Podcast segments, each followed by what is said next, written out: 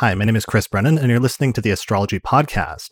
In this episode, I'm going to be talking with astrologer Claire Moon about making the transition from being an enthusiast of astrology to practicing it professionally. So, hey, Claire, welcome to the show. Hi, thanks for having me.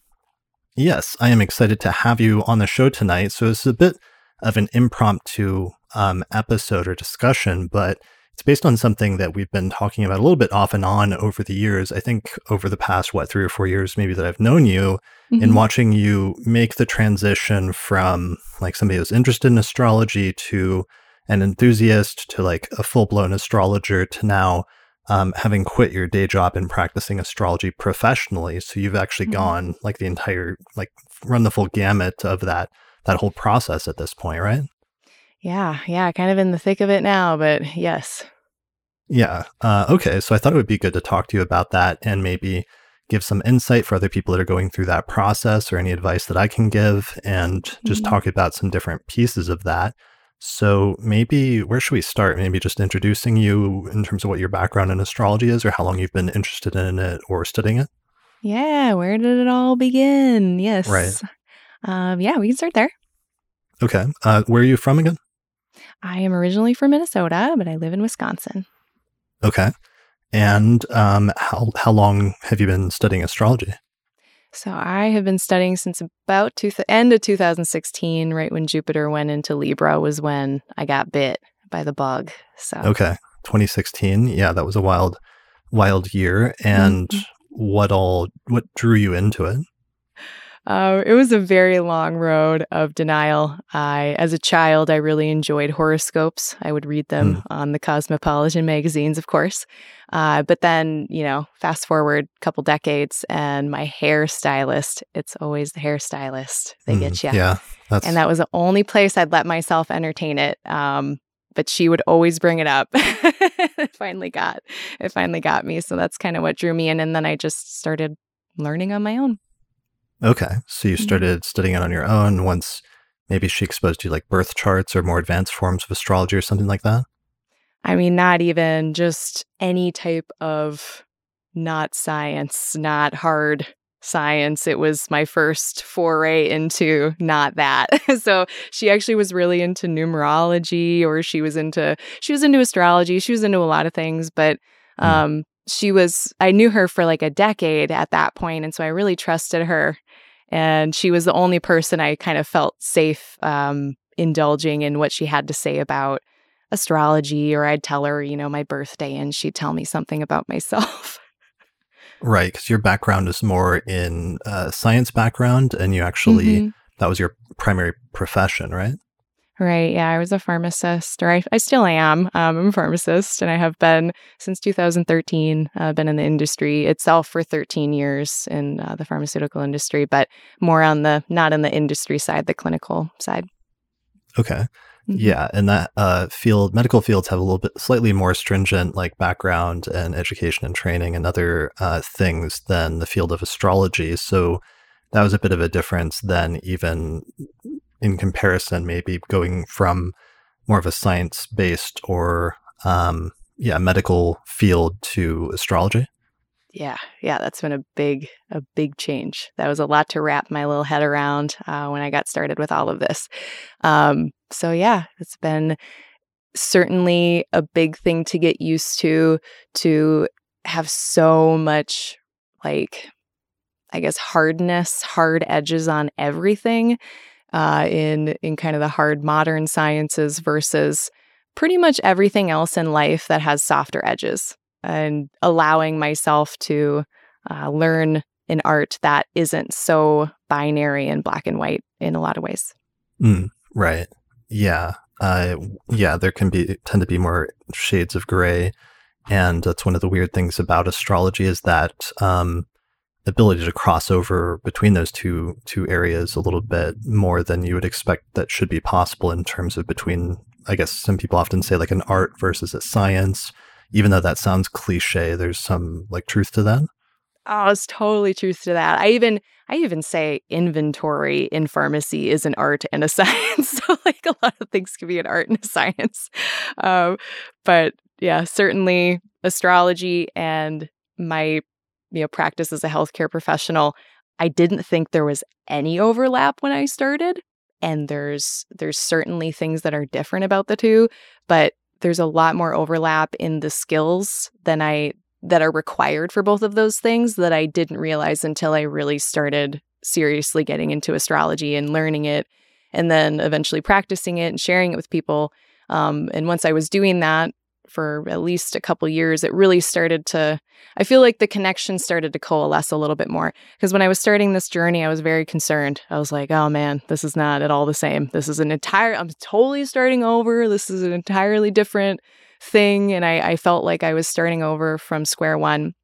Um, but the truth is, is I really wasn't. Uh, there's plenty of skills. And I think this is actually a good point to bring home for people who are in other professions who want to cross over and do astrology professionally is that you probably do have a lot of skills that you're not realizing you have in the thick of your other career that are really applicable to other things. So, yeah, that's huge. I mean, that's actually been a really interesting thing for me coming from the other direction as an astrologer is that learning astrology and have the, the motivation to want to become the best astrologer, be the best astrologer I can be, and do as much with it as I can has actually made me interested in and see, in learning, but also seeing the value of other fields and other special specializations, which sometimes you have to learn as an astrologer to some extent to do what you do. So you know, there's a bunch of different crossovers like that. Like I'm trying to think mm-hmm. of like mm-hmm. like right now, we just had to set up a bunch of uh, tech stuff for like audio recording and video recording, mm-hmm. and I've had to learn like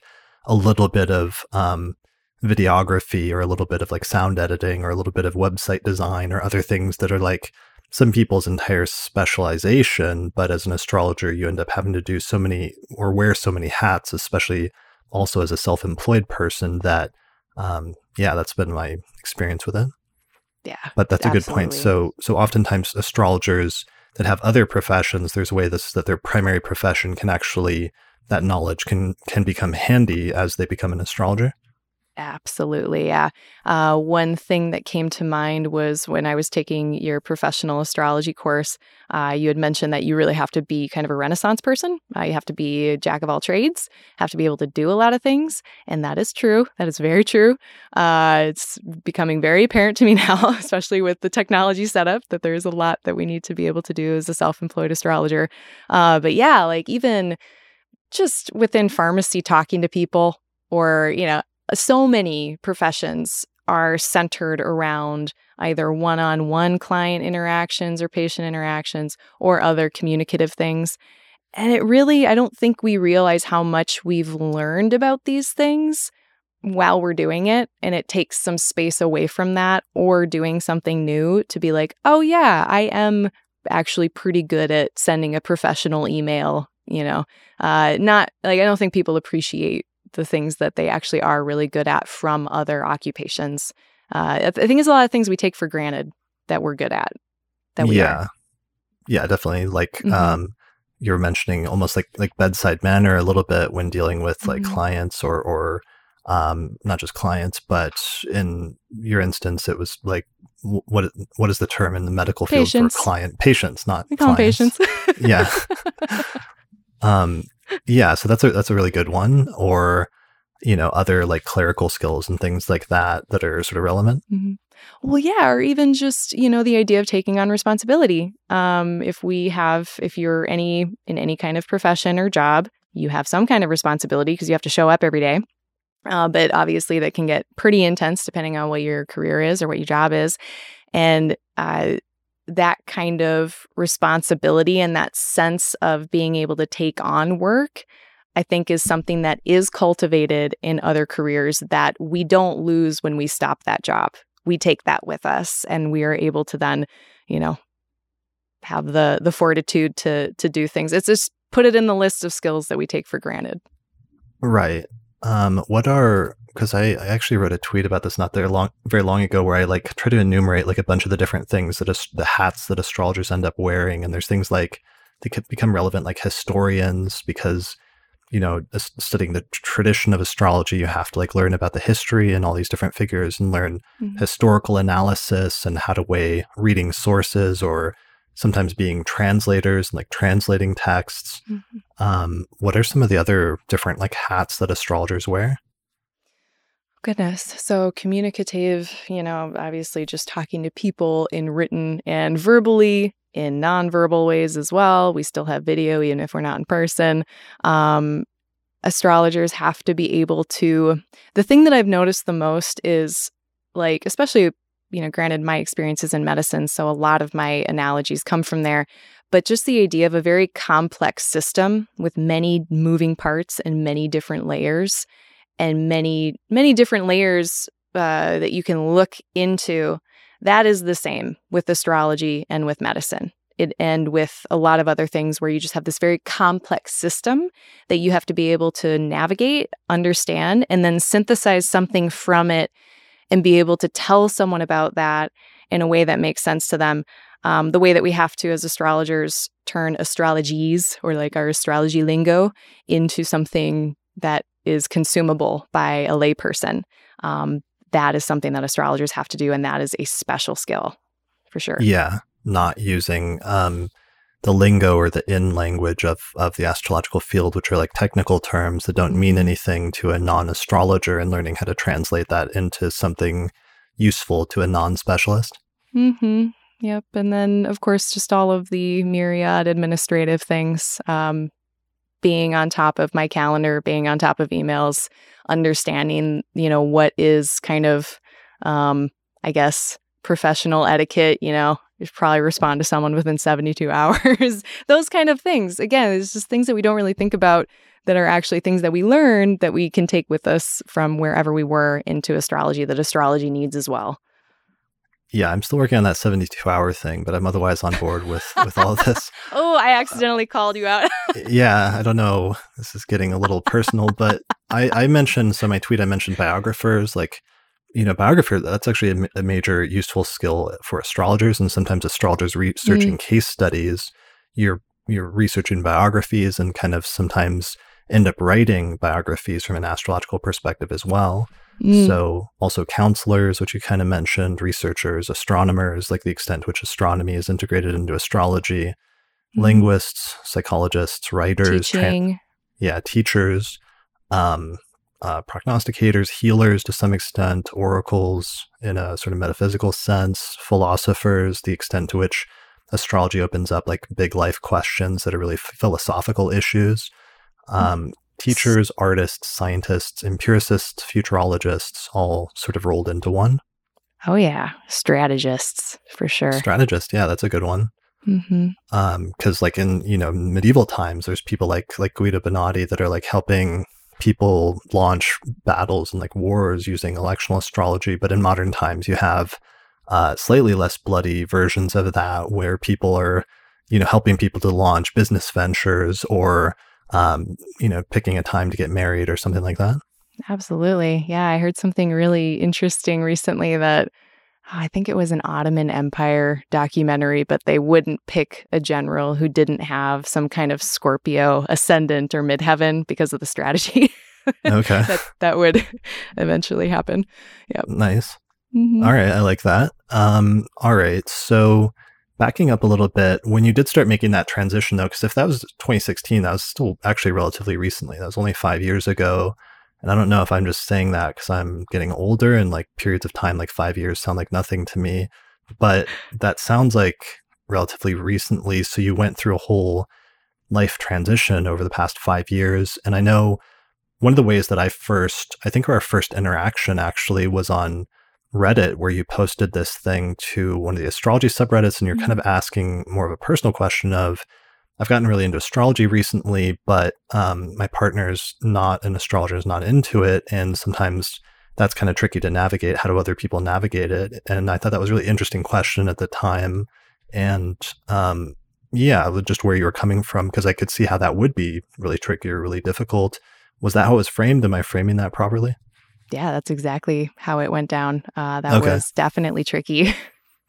and how did that? What what was the what were how how did it work out? It basically, or how did you navigate those two? Yeah, yeah. I mean, just I had to really commit to honesty. Uh, I had to really commit to. I mean, anytime you share something new with someone, especially someone that you care about, I think a lot of us fear the repercussions of like, what will they think of me? Will they still want to be my friend? Will they still want to be in my life if they think I'm a crackpot, uh, et cetera, et cetera. And you just, at some point, you, I mean, I decided that what I really enjoyed and what I was loving in astrology was important enough for me to take that risk. And so I did. Um, and I just explained it. And there was a lot of explaining that had to happen. Um, he, I mean, the reason was just that he was nervous, and it was sort of cute because his main concern when he found out that I was into astrology was that I was going to listen to a horoscope and and like break up with him or something. Like I was going to be manipulated by the skies in some way that it would make me think that I was supposed to, you know, that I might make a mistake in my own life because I was a because fo- I was following astrological guidance of some kind. Um, I had to explain to him that that's not how any of this works. And, you know, how dare you think I'm so malleable that I would let the skies control these decisions in that way. Uh, but it took a little bit of explaining that way and just, I, I really had to explain astrology to him. I just had to explain how it worked and, and what the, the most important things that I think helped were explaining the profession actually and the kind of ethos and etiquette and philosophy of astrologers that I had been made aware of. So I was actually really thankful for all of your podcasts at the time that openly discussed a lot of the philosophy and a lot of the professionalism with astrology and a lot of the ethical concerns, like very out in the open. Um, so, yeah, I basically talked with him about all of that and he understood. And of course, with knowledge comes less fear. So that's how it kind of went down. Um, since then, he has been increasingly supportive. Uh, so, you know, it turned out fine. It was a little rocky there. I mean, if you have a, a scientist type partner for a decade, and right. you randomly come upon, you know, what he came upon when I left my journal open and it had some, I had scribbled astrological glyphs all over it because oh, if no. you're in a, oh, no, oh, yes. Yeah. Uh, yeah. So he thought like, I was losing my mind, I think. And she's writing in this crazy language and there's all these triangles yeah. and squares and I don't know what it means. And yeah, he thought I was losing it, I think, because um, he didn't know what the glyphs were, obviously. And, and for anyone who's into astrology, you know that if you keep a journal, eventually your journal just turns into an astrology journal pretty much. And it's, you know, it's half written yeah. in astrologese and glyphs. And so, and yeah, that was all thing. sorts of dates and times written down very methodically. yeah. If you don't know what you're looking at, it's a little concerning. Yeah. Um, yeah. that, that is tough. Cause I would think that, um, it would look from an outsider's perspective, essentially almost as if a person has gone through like a religious conversion or probably in some people's like worst case fears they might fear that their partner has gotten into like a cult or something like that and they're going to mm-hmm. like run, run off and join a cult and live on a commune or like something like that um yes. which so far has not happened right so far so good so far so good okay good I haven't found the astrology commune yet myself. I'm still looking for it, but I was going to um, say, let me know if you find it. Sign yeah, me up. okay. uh, don't should be clear that you're joking in case your partner does watch this episode, as well as anyone else's partner who is non astrologer. Yeah, I will say though, you know, it is worth noting, being we are kind of talking about, um, you know, that transition from uh, lay job to astrologer job. As much as that was a whole journey we went on together, he's cool with it. Then the next step of that, the next kind of ante up is, oh, hey, also not only am I into this, not only is this kind of my life now a little bit, I'm going to quit my job and our shared financial oh, income. Oh, yeah. uh, that is a whole nother type of step to take if you're in a relationship like mine in this situation. So, yeah. Yeah. Yeah. I'm, honey, I'm quitting my day job to go be an astrologer right. and read read the future for people. right. And yeah. spend way too much time writing about it. What are you writing about in there? Um, so yeah, it's it, and he again he shows up and he comes around. It's totally fine. You know, hopefully everyone can be as hashtag blessed as me. Um, but it certainly has been some conversations that needed to happen. So if you're out there and you're in my position, you just got to have the conversations, and that's all there is to it, in my opinion.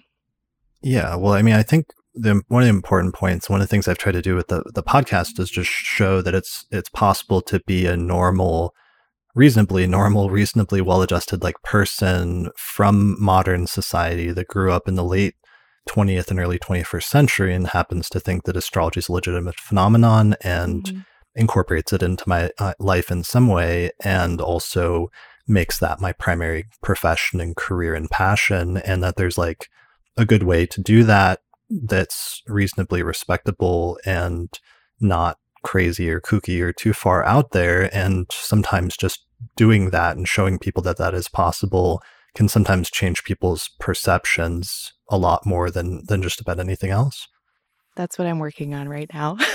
I'm trying okay. to lead by example and just show like yeah, I can work a I can get up in the morning and do 8 hours of work and it's related to astrology and it feels great and I can yeah, it can be a normal well grounded thing. It doesn't have to be this, you know, kooky, feral, crazy life. It, I my goal is to make it as boring of existence as possible with this. Yeah. Right. Um, so in that vein, so I'm assuming that your primary focus as an astrologer, as a professional astrologer now, is like doing consultations, right? Yes. Yep. That is what I'm working on right now. Okay. Um, and how sometimes people i've noticed this phenom- phenomenon where um, some students some of the, honestly some of the smarter students or some of the students that are like more thoughtful tend to put off doing consultations for longer than they should whereas sometimes the students that are occasionally this is not always the case but less thoughtful will like rush in and start offering consultations way sooner than they should before they mm-hmm. know much at all um, so i always say that and i've said that many times on the podcast in order to encourage people to do start doing it sooner than they might otherwise. But when did you start making that transition to reading charts for people professionally? Somewhere around year four. Um, okay, yeah. Yeah, and of course, everybody's different with how quickly you learn and how much time you have to devote to it every day or every week, um, right. while you're, you know, still doing your quote unquote normal life or whatever.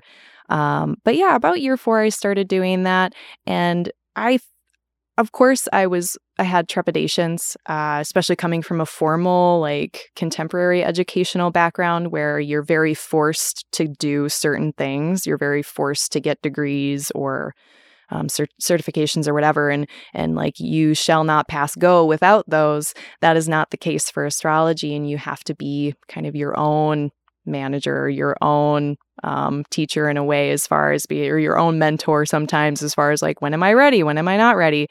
Uh, but certainly something for me that is that helped me make that jump is that I've already had a decade counseling patients for anywhere from five to 60 minutes at a time about all kinds of dark topics. So, you know, one of my main concerns going into astrology, you know, actually seeing clients was my ability to speak to, you know, all the things of life, challenging or otherwise, with uh, empathy and grace and be able to do that well. And I don't know if I would have started in year four had I not had my past. This is another reason where like your past career might come in handy. Um, but but certainly, uh, like you always say, half of learning happens through doing consults, through looking at other people's charts and having dialogue with other people about their charts, which is what happens in a consult. So yeah, it, you're not going to feel ready. I don't think you'll ever. I don't yeah, I don't think you'll feel ready. It's tough. It's a tough catch 22 because, like, yeah, like I, I always say, like, that 50% of learning astrology is just the book learning. Book learning is only 50% of it. And people don't realize that, that the other 50% only happens when you sit down and talk with people about their lives regularly, especially in a consulting setting, because the exchange, especially the monetary ex- exchange, puts a pressure on the astrologer to perform and like do the best job that they can. Where even if you're just reading charts for free, like that's fine and that's somewhat useful, but um, there's not quite as much pressure, even if you're only charging like five dollars or something like that. Um, yeah, you but you learn a lot in that process, just sitting a, down and talking to people because people will talk and explain their charts to you just by talking about their life, and you will see the chart come alive in a way that you can't any other way. Absolutely. Yeah, that happens all the time. Uh, you'll just, and it's made listening a lot easier for those of you who have a hard time being a good active listener. Uh, it's really great to be able to just listen to someone talk about their life and be able to watch them saying their chart to you. Uh, it makes your job a lot easier, makes it listening a lot easier, and it helps you learn. So, as scary as it is to take that leap and do consults with actual other humans, there are parts of it that are really, really fun. So I promise it's worth it. Um, and, you know, the first handful are going to be messy. They always are. It's how you learn. It's not, you know, I think so many times we have the luxury of having a learning process where we have a really strong mentor, we have people holding our hands, we have people giving us curriculums. And astrology, like, it takes a lot of like internal fortitude because no one is holding your hand. No one, like very few people are telling you exactly how to do these things. And uh, so the the sense of struggle may, and this is an opinion now of mine, may seem higher coming out of the gate, you know, when doing these consults, but like that's how it's supposed to be. If if you're feeling like you knocked it out of the park on the first one, congrats, but probably probably won't. and that's okay. That's how it's supposed to go. It's kind of like uh, the the butterfly that it has reached its it's uh, done with its goo phase in the cocoon and it's got its wings, but it has to like wrestle its way out of the cocoon otherwise it'll never be strong enough to fly on its own. So that's like how I think about these first handful of in anything in healthcare in astrology it's all the same your first consults are going to be uncomfortable but it's it's really great it's a really great experience to do yeah i did um something I see. I did exactly what I see a lot of younger astrologers do sometimes, which is they start off doing written consults and they end up spending like way too much time on it. And so they can agonize over like every piece of it and sometimes take like days or weeks so that in the end it ends up, you know, they end up um, being paid like cents basically for like a few pennies for the work they end up actually putting into it. Um, and I always try to tell people like not to start there. It's really not a good idea to start with writing stuff out because the consultation has always historically been a dialogue between the astrologer and the client. And there's something really special about that exchange that's actually a key component of it. And if you try to write everything out, you're going to be missing a major piece of that. Absolutely. Yes. I agree with that 100%. Uh, not only just from the efficiency standpoint and understanding your self worth that you, I promise you're worth more than like writing for 16 hours and making 30 bucks. Uh, it's not worth it. But I, I guess when it comes to sitting down with someone and having verbal dialogue and yeah, it's its own experience. You cannot, you cannot, uh, put something in its place like like those writing type of things and expect to get the same kind of outcome in your own learning and your own experience. Right. So all right. So you started doing consultations at some point and made that leap after three or four years of study. And um, you've did the the website thing. Oh yeah, one of the things we have to mention is the two lives, the two two career paths or two professional lives, because there's like with many people, sometimes there's an overlap between their two careers where they're still edging out of one and into another. And some people some astrologers I've, I've seen this over the years have to keep those two separate deliberately because if their primary career if uh, it became known that they were an astrologer they might actually get fired or get in trouble or it could be problematic so sometimes they have to come up with like a stage name or something like that to keep those those worlds separate um, mm-hmm. um, so that's that's been your case as well right that is correct yep i you know and this is a totally personal choice. I'm sure it depends on where you live in the world, what country you're in, all kinds of things. Uh, but yeah, certainly pharmacists can't hang. Uh, no offense, pharmacists out there, if you're listening, all five of you in the whole world. Uh, but uh, most of the administrative structures are traditional type of folks. They they don't always look at these more, and I don't want to call astrology new age because it's not at all, but it gets lumped in with a lot of that. Uh, I think I've heard you talk about that before. Um, you know, and astrology is partly, you know, a form of divination, but a layperson's idea of what astrology is is usually a little far off base, and I can't trust that they'll know that or not. So unfortunately, as much as like I want to scream from the top of a mountain, like how much I love astrology, and you know, I, I'm not at that place in my life.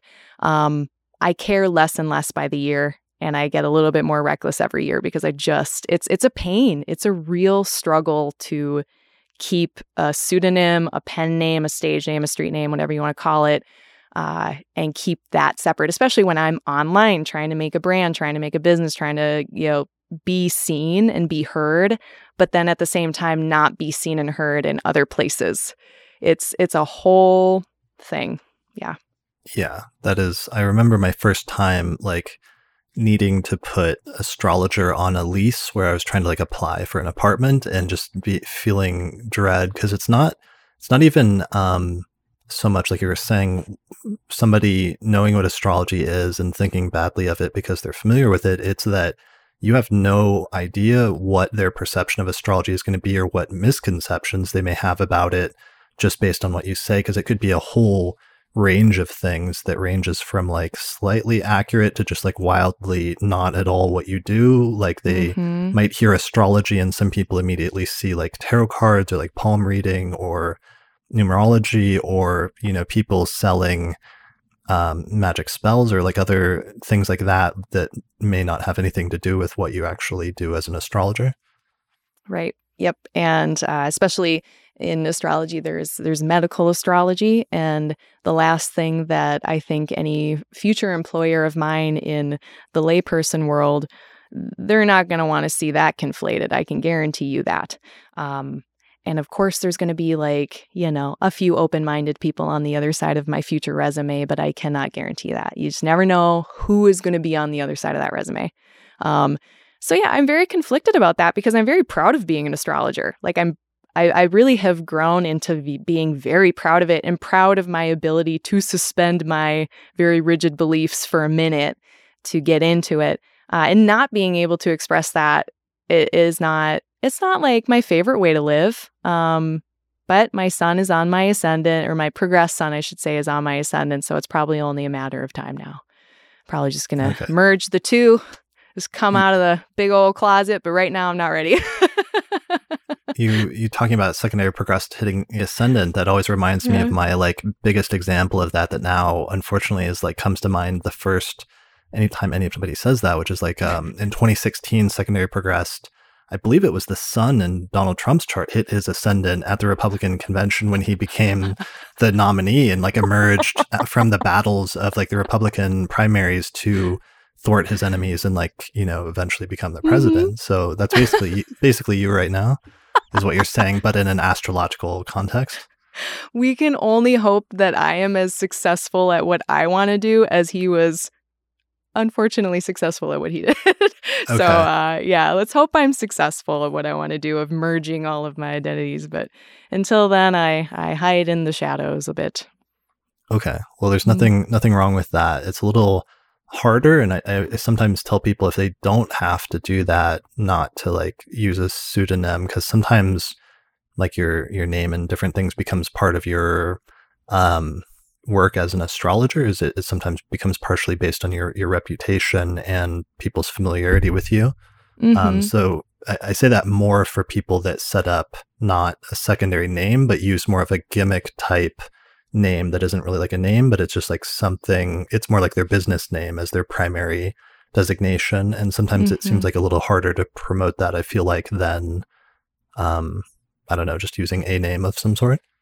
I agree with that. Uh, when I was deciding on what I wanted to call my website, what I wanted to call my business or me, I mean, ideally, I would have just gone the, you know, the way that you and Lisa have gone, where you just used your names. It's just your names and then the word astrology. Uh, it's super easy, super straightforward. Uh, because of my choice to keep things separate, I did decide to go with a business name. And I will say that having a separate separately named business has been more cumbersome um, in a few ways. Uh, I mean, just mentally for myself and then also logistically. It's just one more puzzle piece to kind of move around when you're figuring out about how to talk about yourself to potential clients. Sure. I mean, that being said, like there's something about branding. And I mean, my thing has certainly worked out with like the podcast, for example, of mm-hmm. calling it like the astrology podcast, not the Chris Brennan podcast or something like that. Mm-hmm. And I mm-hmm. should I should point out that mine my website my URL is chrisbrennanastrologer.com for my consulting site. The only reason that's the case is because um, chrisbrennan.com was taken because there's this MMA fighter named Chris Brennan whose uh, nickname is the West Side Strangler. and I've been fighting that guy for like the Google search rankings for years. And only recently, I think, started to emerge victorious as the primary Chris Brennan, but I think there's other contenders, so I have to stay on my toes. Yeah, when I Googled you back in like 2017, I remember the MMA guy coming. Yeah, I remember that. I remember that. really? Uh, damn it. You see, he's been he's been haunting me for like a decade, but that's all that's all right. Like I give him, you know, props. Uh, I think that's actually pretty cool that he's been so successful. But um, yeah, I've, I've he's still I have to beat him on in the search rankings. Do you have that problem with your main name? Like that's always something when somebody has like a generic name that that's tough if they have to like compete with other people. I mean, so far Claire Moon's been fine. Uh, okay. Uh, my real name is is a hot mess of vowels, so I'm sure that'll be fine. Um, but yeah. Okay. Um, good. Well, that's a whole thing. So transitioning, um, letting people know at what point do you start mm-hmm you know, do you introduce yourself as an astrologer uh, in polite company? That's always a, a tough oh, question. Oh, yeah. If it's just like a stranger and whether you say that, um, mm-hmm. what are some other things that like come up as you're making that transition over the past year or two? I mean, just financially, I really had to prepare for it. Uh, Right. You know, I think it's going to be relevant with people in our age group. You know, if you started getting student loan debt in about the recession times, so like 2006, 2007, if that's about when you were starting college or anytime in there, um, you probably have a lot of student loan debt. And that's something to account for because if you have, if you can be on income based repayment plans, that is what you want to do before you quit your job. Make sure you're on an income based repayment plan for all of your student loans so that, and again, I'm no financial planner, and this is only my experience, this is only my opinion. Um, talk to a financial advisor. But uh, having that means that after a year of making no money, then my student loan payments go way down. So if you can just get through that first year and just commit to making like no income, um, your income based repayments are going to change, right? So that's a huge a huge point. If you have refinanced your student loans, you may not have that option available to you. Um, but that has been one of the key financial things that has made this transition possible. Um, so you know you may have to save up and plan for that that time off, but or time away from job while you're getting you're onto your feet in your new kind of role in in your work. But yeah, it's a, that's that's the other big piece I had to think about too. So I mean, pretty much all the chunks of life came in to this transition. Mm, right. Yeah. Student loans and yeah, the extent to which some of your pre- previous career things are relevant or can be integrated mm-hmm. versus the extent to which it's not, or those are like disconnected from going a completely new route in your life. Mm-hmm. Yeah. Um, that brought up one other thing. Uh, oh, yeah, consultations. So, how are you doing in terms of structuring consultations in a week? And I'm often fascinated and always ask different astrologers, like, how many consultations would you do in a day max? Because uh, I know some astrologers like myself that, like, I'll do like one consultation a day and I'll be worn out, or like two would be you know, I could do it, but it would be pushing it. But I know mm-hmm. other astrologers, they're like, yeah, I could do five or six consultations in a day, no, no sweat. Um, where are you when it comes to that? I mean, yeah, I've thought about that a lot. Um, I plan on, I mean, it'd be really great if I could have two or three a day for a few days a week. That would be mm. amazing. I don't have that right now.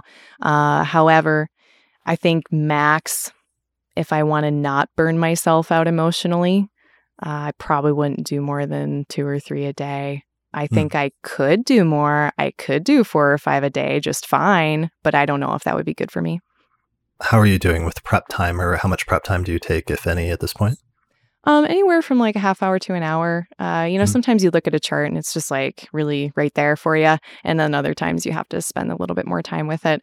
Um, I usually like to look at it the night before I do the consult and then I sleep on it and then I don't know that there's like some magical thing that happens when I sleep on it. It's just like I when I would study for an exam in college, I would make sure that I had at least one sleep cycle between studying and the exam because I think it helps a billion times. So, but yeah, yeah probably half hour hour. There was this would be a great discussion topic all on itself, and maybe I did that a little bit with Lisa in an episode last year, but um, uh, Millie Michelle on Twitter asked, you know, what is the first thing that you look at in a natal chart? And for me, it was like the ruler of the ascendant and the most positive and negative benefics based on sect. Um, what do you look at, or what have been the things that have been coming up for you the most with clients? Yep, that is exactly what I look at first. I look at the ascendant ruler and where that's located in the chart. Uh, look for just big challenges, big opportunities. So, pretty much like you said, the malefics and benefics of sect, where they are in the chart. Uh, I do like to be a little bit more, I don't know if this is more modern, but just really looking at uh, the ratio of elements in the chart and modalities. Um, I see if there's any, you know, oh yeah, I guess that that's my that's my initial stuff. Yeah, that's a good one. Just mm-hmm. paying attention to if they have like a huge amount of planets and like fire signs, as that's going to tell you something, versus a huge mm-hmm. amount of planets and water signs. We've been talking about doing, and we may still do like an episode on stelliums that we are putting together, and you were doing some research for that today, right? Mm-hmm. Yep, I'm looking for interesting people with stelliums.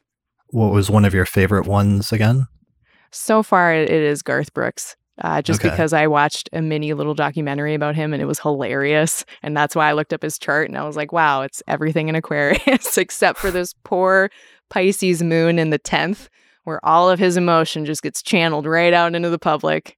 Uh, probably for financially great reasons, but also I think he's hilarious because of it.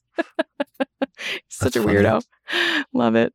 That reminds, yeah, that reminds me of the inauguration, the Biden's inauguration when he came out and he was like shaking hands and hugging everybody. I didn't know he was there. What? what? You know, you have to watch it. It's hilarious. It's it was probably my favorite part of the entire inaugurations was was like Garth Brooks coming out and like everyone's still trying to practice like um COVID protocols, but he was just like, you know, F it. And he like hugged like I think it was like Obama or somewhere or Hillary or somebody. And yeah, that's that Pisces moon. That makes sense. Yeah. So so he was part of that 1962 stellium. I'll mm-hmm. show it mm-hmm. really quickly, but he just barely missed by what, like a couple of days having the moon in Aquarius as well. Right. Yeah. Oh, how would that have been? Uh, but yeah, it's it's pretty packed in there. Definitely the Aquarius assembly of 62. Nice. I like that. Um, yeah. Some like New Age people like predicted that the Antichrist would be born on this chart in like February 5th or something of 1962. So I guess we we didn't quite get that. We just got ended up with Garth Brooks.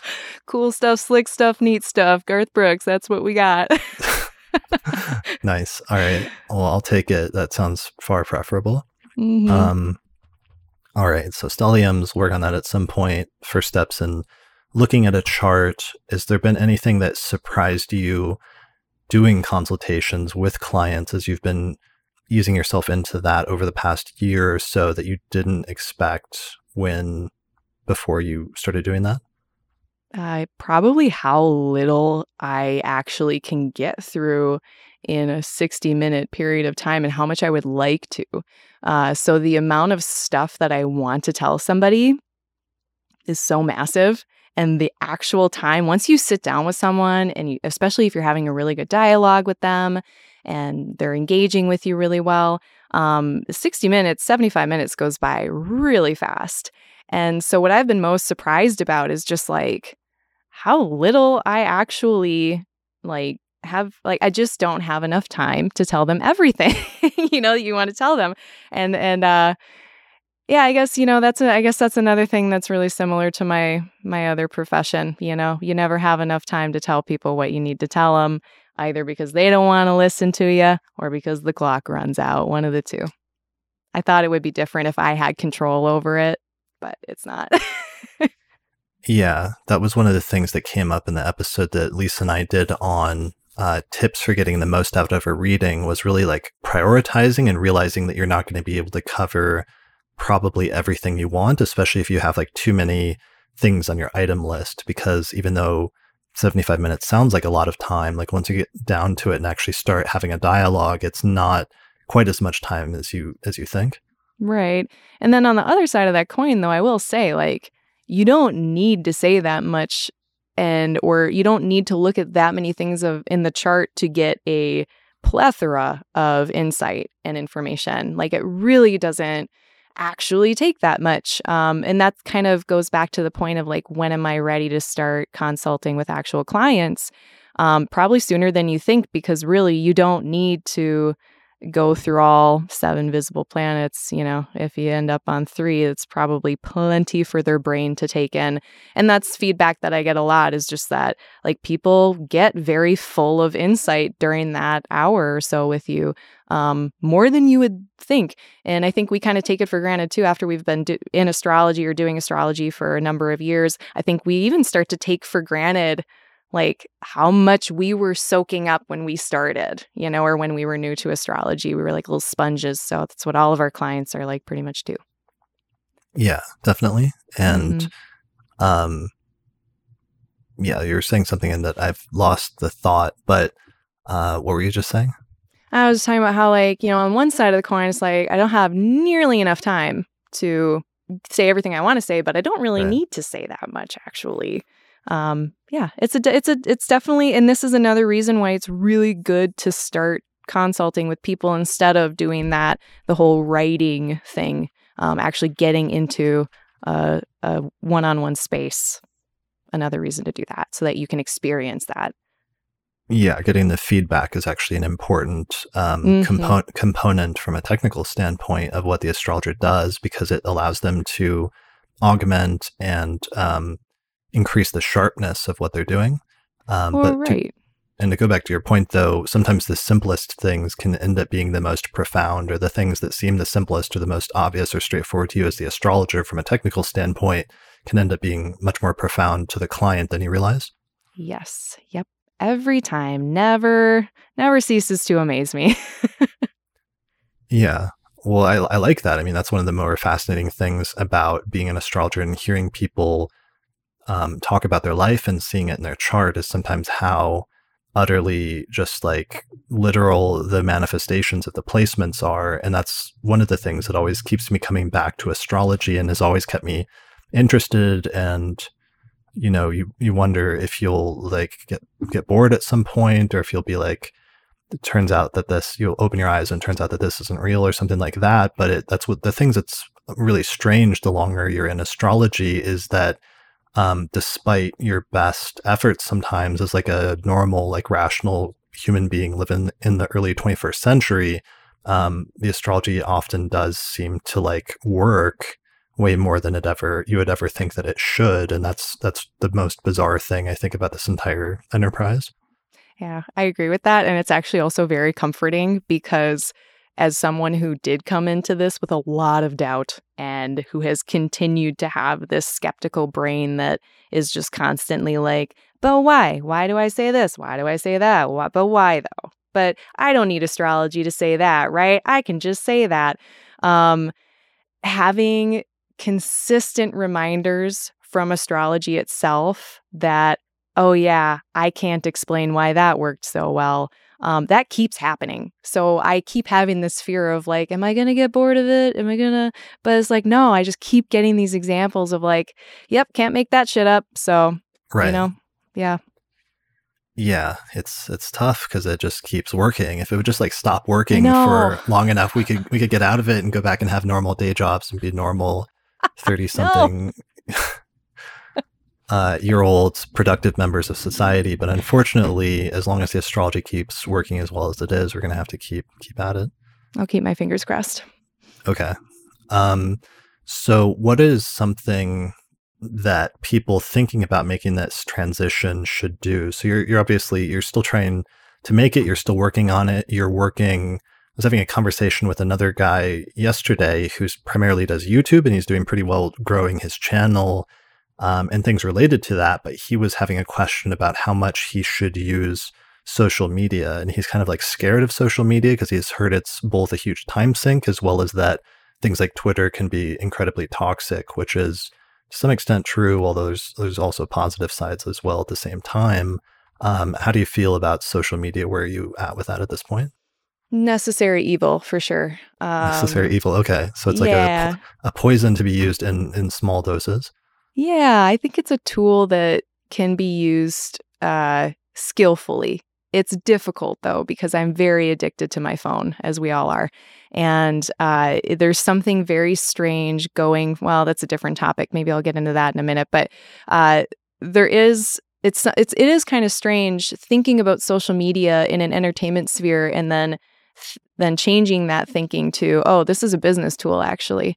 Um, and then not, you know, making sure that you're not on that social media unless you are using it to do your business thing. This is in the case that you feel like it's toxic, uh, which a lot of them are. Yeah, I think you can still use them even if they're toxic, but just know you're not going to be using them for personal use. You're going to be using them to post horoscopes or post other astrological content. Uh, I do think it's a big time suck, but it's kind of a necessary one in the same way that you know any kind of self promotion is. Um, but the thing with astrology that I find interesting is that so much of our self promotion comes in the form of horoscopic astrology online on social media.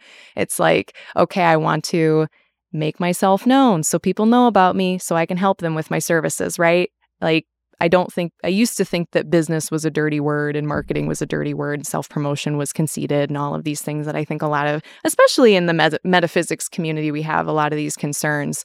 Uh, but at the same time, it's like if you can't let people know that you're here to help with your skills, then they're not going to be able to get your help.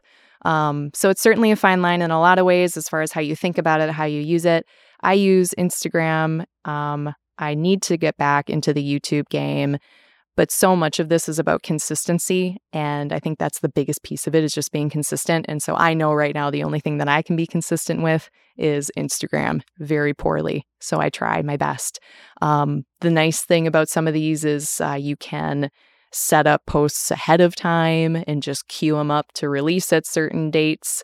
Um, there's something for Twitter called like Hootsuite, I think, that you mentioned in your professional course. Uh, there's there's like things that there's tools to help you automate posts. So I definitely recommend doing those things just to minimize your time on those platforms if you don't like them.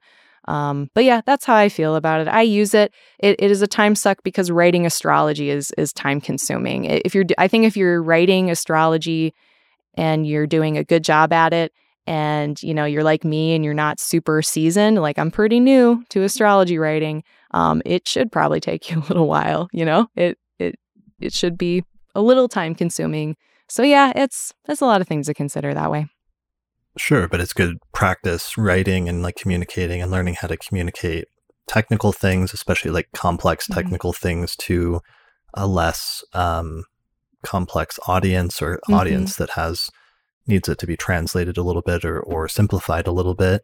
Um, mm-hmm. It's interesting though, from like a almost like sociological standpoint, as astrologers, the the role or the important role that social media plays at this point in being the not full like interface, but to some extent the interface now with with like clients or or with how people can find out about your work as an astrologer and therefore becomes like a necessary piece in order to survive to some extent in this day and age. Mm-hmm.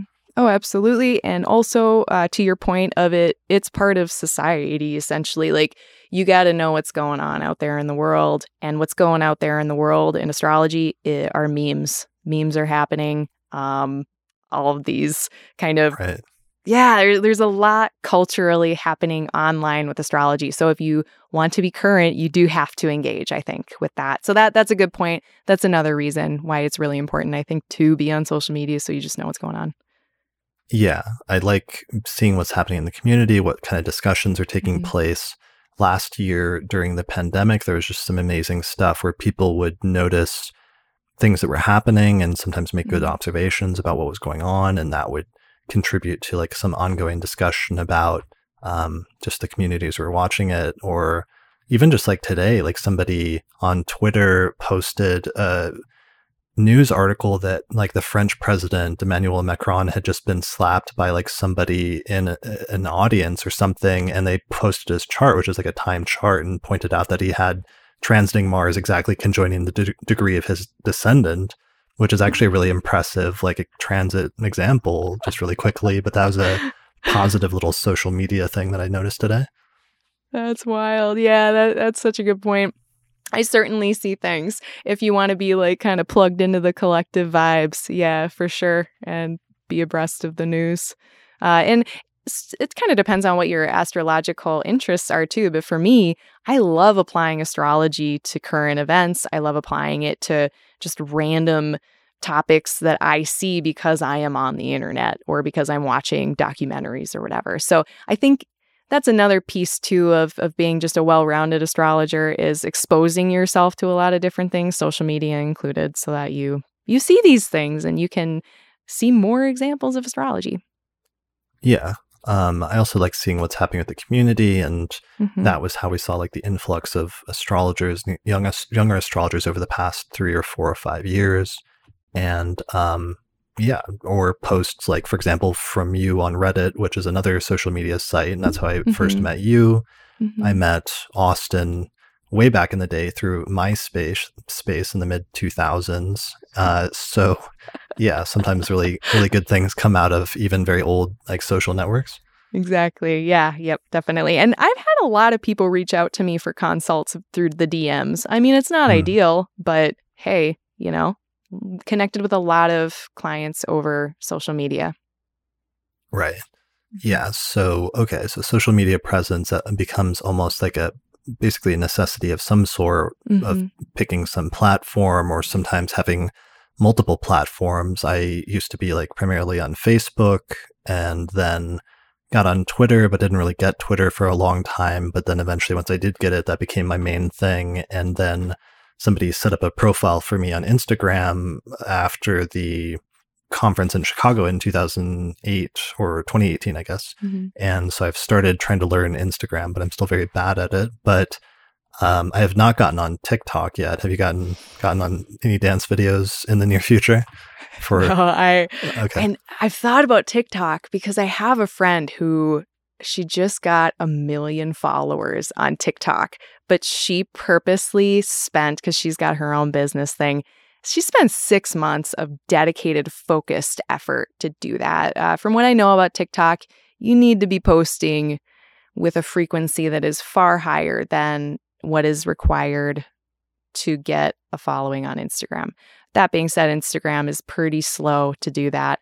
Um, yeah, TikTok is kind of intense. I have not gotten into it. I haven't even gotten into Twitter. I'm still trying to figure out Twitter. Um, okay, Yeah, I just got off Facebook pretty much. I mean, I still throw my astrology stuff up on there, but like, it's Facebook's a wasteland. I don't know. yeah, that was a pretty steep steep decline over the past several years for Facebook. Yeah. Um, all right. So other things that are good things in terms of transitioning into doing astrology professionally and or advice for people that are making that transition. Can you think of any advice um, if th- somebody was thinking about that?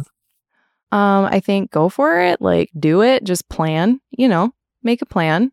Um, and that plan is going to maybe seem crazy, and people might think that you are, but you just really have to believe in yourself. And it's really about just putting one foot in front of the other and just doing task after task after task. Like, because it when it when you see it, when you decide, like when you're like, I really want to do this, it is such a huge, daunting thing. It seems impossible. And I think it seems like that so much that people don't do it. But if you break it down into smaller chunks, I promise it's totally doable. And then take Chris's course. Which person that does it for you? He's already done it for you. Yeah. Well, yeah, and most half of the course is just talking about like ways to promote yourself or different things that are are useful mediums in order to make it as an astrologer. That's how I Um, started though, was that course is it basically gave me an outline of tasks to do to start to start it. I don't know if I would have been um quite as thorough in making sure I did everything that I needed to do before I made the leap um, without Hmm. that. But Okay, cool. mhm. Uh, yeah, and sometimes just realizing that that's what you love doing, that it's something you're really into, and how much more time you could have if you're focusing on that and doing that full time instead of having to focus your attention somewhere else for, you know, five days a week from nine to five of, you know, most of your life. And I think that was the biggest thing for me is I just remember I was at a conference in like 2010 and I had organized a research symposium at this NCGR conference in Cambridge. And it was this amazing day where I had um, like 10 speakers and they all came in and they were like leading astrologers in their different respective traditions. And they were supposed to give a talk about what the best parts of their tradition was and what it had to contribute to any future synthesis of astrology. And I had people like Rob Hand and Demetra and Ben Dykes and um, Richard Tarnas and like a bunch of other astrologers um, that were le- leaders in their respective areas. And then like I came home from that conference just on this high of like, you know, doing really important work in the field of astrology, but then I had to go back to my day job at like Starbucks. And I realized I was like, I can't do this anymore. I need to do this astrology thing and, and, and make it work somehow so I can do that full time. And I like quit my job and put in my two weeks notice. And then uh, there was some rough, I ate like a lot of spaghetti for like the first like couple years there and uh, was pretty broke, but it is, I think it's possible that anybody can make it. It's just a matter of if you're dedicated enough and you're willing to put in the work, then I think it's definitely possible. Well, yeah, and I think you bring up such a good point too with uh, the time thing. Um, all of the time that you could be putting into building this thing that you want to build is taken up by a different job. That is so that's so very real. And there's also this idea, this this saying about like, you know, if you want to receive something, you have to let go of your grip on whatever else you're holding on to because a closed hand can't receive anything. Hmm. And like time and time again, I did not believe that to be true, but it appears to keep being true. Um, because the more time I made for astrology, the more time I was able to put into it, the more I got back out. Uh, definitely that whole old adage of like, what you put in, you get out. Um, yeah, pretty simple as that, actually. Yeah, that makes a lot of sense. Um, what else? So, yeah, uh, it's not going to be easy. And I mean, for me, I needed to write the book as well. I wanted to write my book. I was like working on it for 10 years. And that was part of why it took so long. Because also, some of that period was like working a day job or doing other things that it took to get by as an astrologer in order to have free time to then like write the book. Um, and actually, actually had a funny as like an aside, I had a funny thing happen recently where somebody wrote me who was like an audiobook um, guy that does like narration for audiobooks. And he was like, Hey, so this company contracted me to do an audiobook version of your book, but I've been getting some weird emails from them. And I just realized that you may not have any awareness of that. Did you give them permission? And I said, no. So some company had like randomly hired somebody to do an audiobook version of my book and was like trying to like, I don't know, rip me off or something. Wow. So that's really weird. Um, what so the heck? I'm now thinking about though writing an audiobook because people have been asking me for that for years, but I've always responded that my my online course in Hellenistic astrology is basically like an extended version of of my book where I go into much more detail, but it's largely based on a series of audio slash video lectures. So I always thought mm-hmm. an audiobook would be redundant, but now I actually have a good motivation to do that. So I think I'm going to do an audiobook. So if mm-hmm. people would mm-hmm. be interested in that, let me know in the comments to this episode, just kind of, so I can have some like motivation to hype myself up to record a 700 page audiobook and how many, however many hours of like talking that's going to turn into. that's wild. Oh, I'm, I mean, I agree with you. It's a really, it would be a good thing to do. But yeah, uh, Godspeed.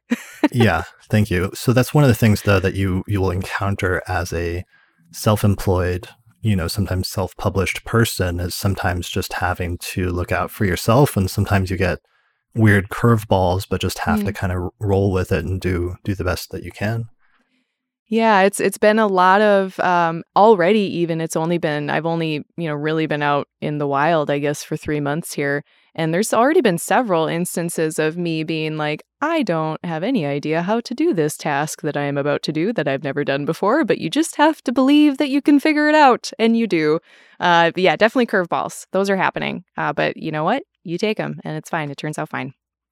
Yeah. And every time you do something, once you like do it and learn that thing, it kind of stays with you a little bit and you've acquired like another little mm-hmm. skill and every time you do it again especially like with youtube videos or something like that i always tell people just to like start doing it because you'll do poorly early on basically at least in retrospect you'll do the best that you can at the time but every time you do a new one you'll do it mm-hmm. slightly better and you'll learn something and improve and over time you'll just get better and better and better but if you hold off and don't start that process until you think it's perfect then mm-hmm. you're going to miss out on a really crucial piece of you know the whole process of learning and i guess that's basically the exact same advice or a variation of the advice about consultations as well and not putting that mm-hmm. off too long Mm-hmm. Yeah, I mean, so much of this stuff is is going to be it's. I mean, it's not stuff that you learn in in mainstream school or college. None of this. So, uh, well, I guess unless you go for like a communications major, but yeah, you're to run into things, and then your sense of confidence will increase every time you you make it over that little hump, and your sense of like we all kind of have a little bit of like a sense of learned sense of failure, like we just assume that we we can't do it. Um, and I think like if you take on the challenge, even in the little ones, when you're making your own business and you're being your new self employed person, it's just going to build confidence the more and more times you engage with the challenge. Right. Yeah, definitely. Um, I felt that with public speaking. Have you gotten to do any? I guess you've had the whole pandemic over the past year, but um, at some point, like learning public speaking as a good skill as an astrologer as well. I guess social media and like maybe doing videos or, or Instagram live and things like that are probably good practice for that. Mm-hmm. Yeah, that that helps certainly. Uh, another thing, yeah, we just keep adding on the things that are like right. it's hard when you start, but please just do it anyway. Um, but yeah, certainly public speaking. I mean, I don't know if I'll ever not be nervous uh, before a podcast or before anything like this. I just always will be, and I just tell myself this was not my words. Was this Bruce Springsteen? I'm not sure. But somebody said it's like when I'm nervous behind stage, it doesn't mean that I'm scared. It means that I'm ready to do the thing. So I just tell myself, I'm not, I'm not scared. I'm ready to do the thing. That's how I feel about public speaking. I like that. That's good. Uh, mm-hmm. Uh, I used to be extremely nervous and would like shake before having to give some sort of presentation. Or at Kepler, they had us do debates, and Oof. I was not not in good shape at all for couple of those mm-hmm. debates and just did terribly. But yeah, it's something that you just the more you do it, you eventually gain. It, it just um, becomes a lot easier. It doesn't. It stops mm. freaking you out at some point to a certain extent. It does. Yeah. I do also believe that there's like an expiration date on that because if I go a whole year without doing something on a stage or in front of people, that first time back, it's mm. like day one all over again. But then you build up tolerance. Like it's just it's my stage fright tolerance. I get a tolerance for it. The more I do the stuff, it it becomes easier. Yeah, for sure. Right. Okay. Um, let's see. Anything else in terms of like learning astrology, um, things that accelerated your like learning path, um, or other things like that that became useful for you especially in terms of your education of astrology that later really came in handy in terms of um, starting to do it professionally? Uh, as far as like things that maybe catapulted me, I mean, books are great. Don't try to just like go on the internet and the Google machine and hope for the best. Uh, definitely get some books. I know there are people out there who will also say, throw away all your astrology books. Don't do that. Uh, definitely read your books. Um, I think getting engaged with the astrology community early on also really, really helped me. Um, it helped me in a lot of ways, not just intellectually with learning, but just that internal kind of emotional fortitude to keep going with it when you don't necessarily have a classmate or you know someone to to go along that path with you so getting involved in the community was really important for me personally um, it also speaking of resources to get that are going to help you getting involved with community, you're going to learn from other people what resources they're using, uh, what books they're reading, uh, what podcasts they're listening to, and and it's way faster to just get that handed to you by chance if you're engaging with the world versus just waiting for it to fall in your lap or waiting to stumble across it on your own. Yeah, that makes a lot of sense. There's so much because you can't know what you don't know until you find out that you didn't know that thing. And oftentimes, the quickest way to do that is to meet somebody else that um, lets you in on uh, not a secret, but but points you in the right direction or tells you about something that you you wouldn't have known otherwise. Right, exactly. And and what you're saying, like you don't know what you don't know. Like that's with every single thing that we come across in the world, and astrology is no different. So yeah, getting involved with community or even just getting your first astrology book and flipping through 400, 500 pages and being like, oh, yeah, this actually is going to take a little bit of effort and time. Um, that is important. Uh, that's an important realization to make early on. Um, so, yeah, I guess other than that, I mean, your podcast has been excellent just because I, I came in right at the right time when you were making all those videos about like the signs and the planet meetings. Just like oh, four right, yeah. hour workshop you were just giving out for free back then. Um, yeah, I learned a lot with that. So listen to that, everybody. Listen to it eight times. eight times. I don't know if you should listen to it eight times, but definitely like three or three or four is like the sweet spot for for me. I'm uh, kidding, but you know. Okay. Yeah. Um, yeah, that was a good one. And um, yeah, just making resources available for free. That's one of the weirdest things. It's, I often think about how this is like the best time in history, probably ever, to be an astrologer because there's, we have so much access to information and access to so many different traditions and types of astrology and research tools and apps. Like you can get some amazing free websites that will calculate charts for you, not just like astro.com, but also like AstroSeek and all sorts of other websites. There's apps like, um, you know, SolarFire or AstroGold or, or what have you. Um, yeah. And there's also just tons of free resources. So it's possible to, for people of like different income levels or different um, educational orientations or different things like that from pretty much like every level to learn astrology at this point and like become an astrologer. And also, it's possible for people to make it as an astrologer and be successful and have that support them and do it ethically and in a responsible or respectable fashion, um, maybe more than at any other time in history. And I think there's something really exciting about that. Oh, I agree. And I think it's just going to be more and more and more of that going forward. I don't see that trend letting up at all. Um, in fact, I got some email from, oh, because I get Chani Nichols, Nicholas, her newsletter, mm-hmm. and there was a job posting that was like a, it was like a, a six figure salary job posting to work in the astrology industry, essentially. And there were health benefits. Right. I mean, I think that that also is pretty unprecedented, right? I don't know if uh, Valens had health benefits, but yeah, no, I don't. I don't think he did in like Egypt in the second century. Um, he he was having a hard time actually, but oh.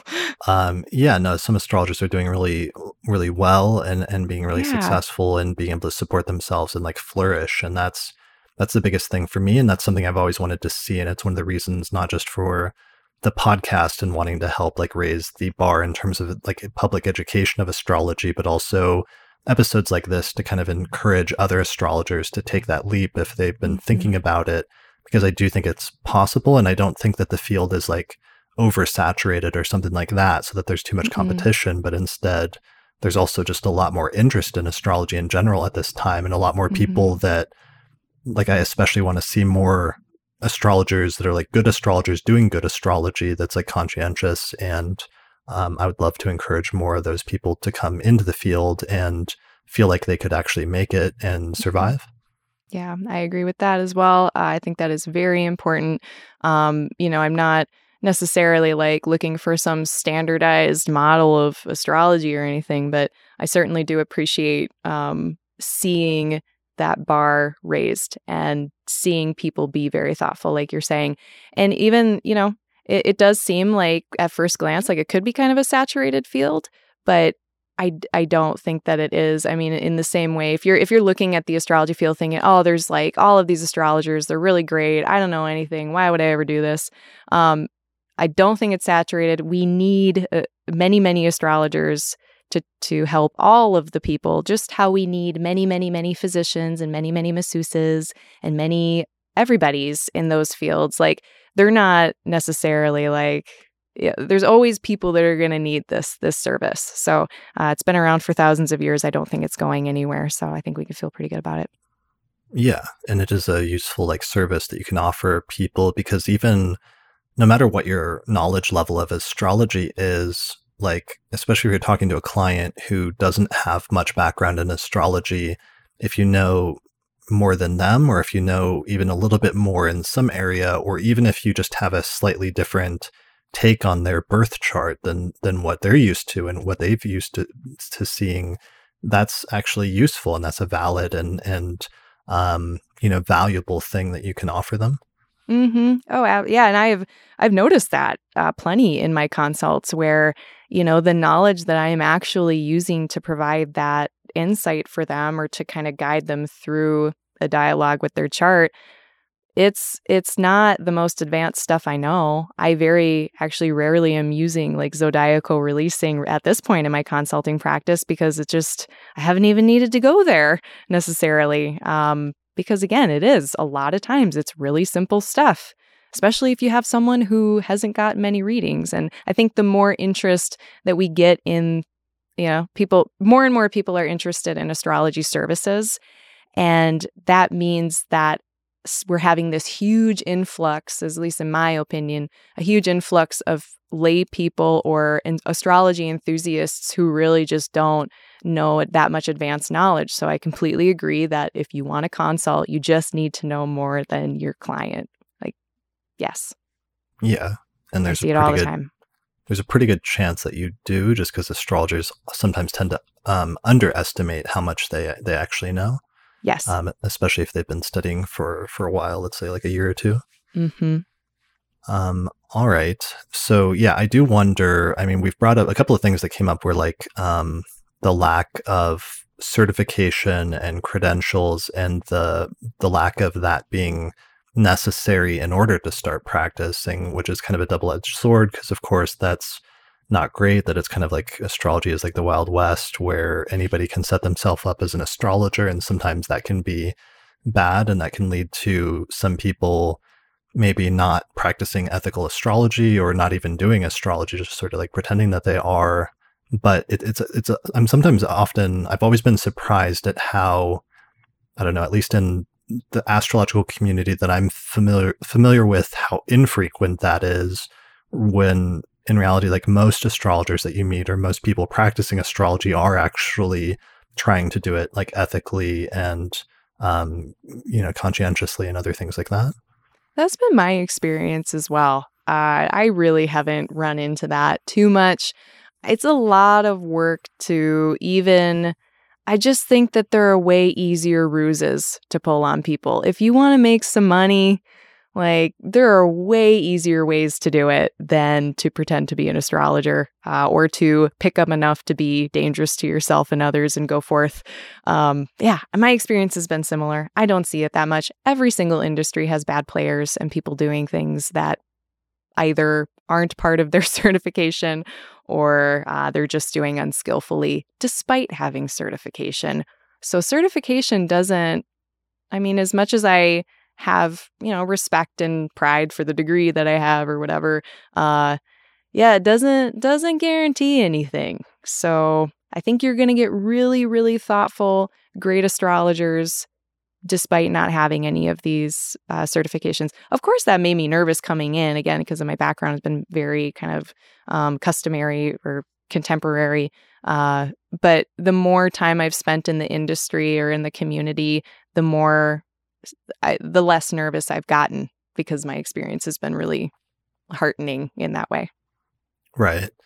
Yeah, I think, and I think part of the advice there, though, for some people is I've heard some people occasionally say they're waiting to start offering consults until they get like X certificate from certain astrological organization or from some astrology school or something like that. But I think in reality, those most of those certificates are not super useful or super necessary in order to start practicing astrology and in order for you to be good at practicing astrology um, just because most of especially from the organizations those courses don't tend to be super thorough. So it's like you're just doing it to get the certificate but you could just offer those services without the certificate. And if you're good at what you do then that's just as effective. So um, i sometimes kind of I don't want to discourage people entirely from that because there are sometimes places for that or things that you could learn from certain if it's an actual astrology school that might be very useful.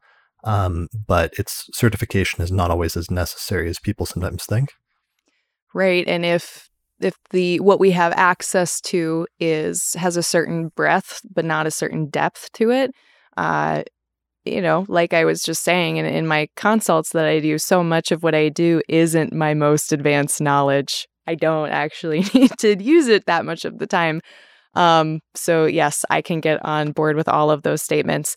And yeah, just because someone offers a certification, I mean, I could I could talk about this as its own separate thing for a while just in general the idea of what a certification means in today's world because everybody has one for everything you can get a certificate for lots of stuff you know so as far as the meaningfulness I think it really depends on the actual program itself and if it doesn't add quality if there's no value added to your practice um, and you're just getting it just to feel secure. If it, if you're getting it for your self worth and not for your self development, I think that's kind of the question. Yeah, I think that's the important distinction to make because there's a lot of what's weird is like it's the due to the internet and the rise of like online teaching and online courses where you can study courses directly with individual astrologers. Um, it's almost returned back in a way to the older model of like the apprenticeship model where it's like you find some teacher or some approach that has a specific approach that you like and you want to learn and specialize in and you go and you study with that person or study under that sort of branch or school in some sense rather than something where you go to like a university and you study under like a ton of different teachers um, or something like that it seems like that's become over the past decade more and more of where some of the best teaching is taking place, it seems like to me at this point. Yeah. Uh, that's also been my experience as a student. Uh, I just was making a comment about how, like, it takes a village to raise a, a baby. And it's like, I'm that baby. I'm that astrology baby. And I have, like, a village of, you know, a very small family of astrologers, like my teachers. So, like, you know, you, Austin, and Kelly, obviously, um, Jason Holley. I really enjoy his teachings. But it's like, I've got my small little pot of teachers uh, or a lot of us just kind of have our one teacher, or even the idea of your teacher being maybe not with us anymore and maybe dead for 2,000 years, but still my teacher. Um, yeah, I, I agree that that can be just as fertile of a place to cultivate knowledge as as some you know cookie cutter uh, authoritarian type university system that you know, just because someone says it's legit doesn't mean it's legit. Um, we have plenty of online universities too, and that's a whole nother discussion. So, I, again, I, I think quality of teaching and quality of knowledge doesn't have to do necessarily with just the idea of a certificate. And I do think that some of my best knowledge has just come from these one on one teacher student type experiences. Yeah, and it, it returns us back to the word I was like searching for is the word lineage and the notion of hmm. lineage mm. and like returning back to almost a lineage based mm-hmm. thing where, you know, you can say that you studied with X teacher or Y school of astrology or what have you, and it puts you in a certain lineage and that's is useful to like put on a bio sometimes mm-hmm. to say like where you're coming from and what tradition you sort of represent. Mm-hmm. and that can that can attract some clients to you and be a distinguishing feature in terms of if there are certain clients that are looking for an astrologer that's from a certain approach or school or mm-hmm. what have you. Mm-hmm. Yeah, it's definitely descriptive. Yeah. Um, mm-hmm. okay, cool. So I wanted to mention, so you, I wanted to mention your website first. What is your website where pe- people can find out more information about you? Hey, thank you. That's uh, aligninglightastrology.com. Okay. And yeah. you've got an Insta. What's your Instagram handle? Yeah, so on Instagram, I am also aligning light astrology on Instagram and YouTube and Facebook, just all aligning light astrology. Um, I'm Claire Moon, so you can also search for Claire Moon, and you'll probably Dr. Claire Moon. I'll probably come up if you do Dr. Claire Moon. That'll come up as well. Okay, brilliant. Mm-hmm. And you do um, some like weekly teaching, right? Yeah, right now I'm doing what I'm calling office hours because I wanted to mimic kind of that educational experience where you could just pop into a professor's office and ask him a question on your homework or whatever and then ditch. Uh, I have that one hour every Tuesday, 7 p.m. Central Time on Instagram Live. And then once a month, I do a virtual astrology club.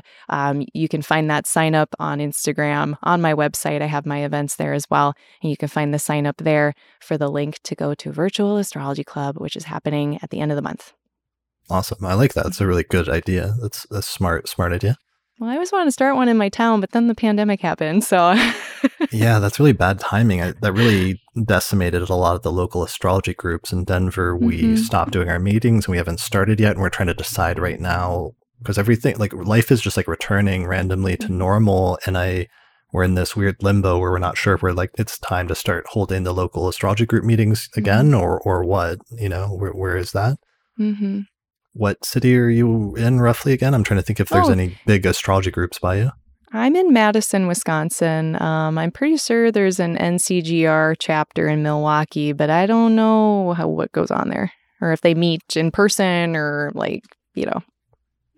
yeah what goes on there that's really that's a funny way to phrase it like Yeah, I'm from I'm from the. I mean, I, I know astrology will go on there, but I'm like, are you meeting at, at this bar? Are you meeting at this church? Which Right. one? We're in Wisconsin. You have two choices. they're, they're, they're doing like a- animal sacrifices or something like that i hope not I, my Not apologies in to the Milwaukee.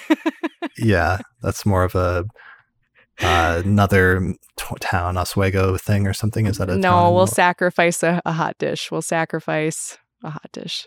okay, all right. Um, is there anything we should have mentioned that we didn't? That I'm gonna stop the hitting the record button and just like wish we had talked about that specific topic when it comes to making the transition from being a study student of astrology to a professional. I mean, the, the only thing I could think, because we talked about a lot of logistical stuff, financial considerations, educational considerations, how best to do it skillfully. Um, talked about my relationship stuff. I mean, the only other piece I didn't really maybe mention was just, um, you know, I still haven't come out to everybody as an astrologer. I'm still working on that. I don't. fa- family doesn't know. Uh, not all of them exactly. Uh, Okay. We're working on it. Working on it. Okay. Yeah, they just yeah, they're they're concerned about me quitting job. That's So a really yeah. I- I mean, that's a legitimate thing because I remember it's like somebody on Twitter like got skewered for this using the phrase like coming out as an astrologer.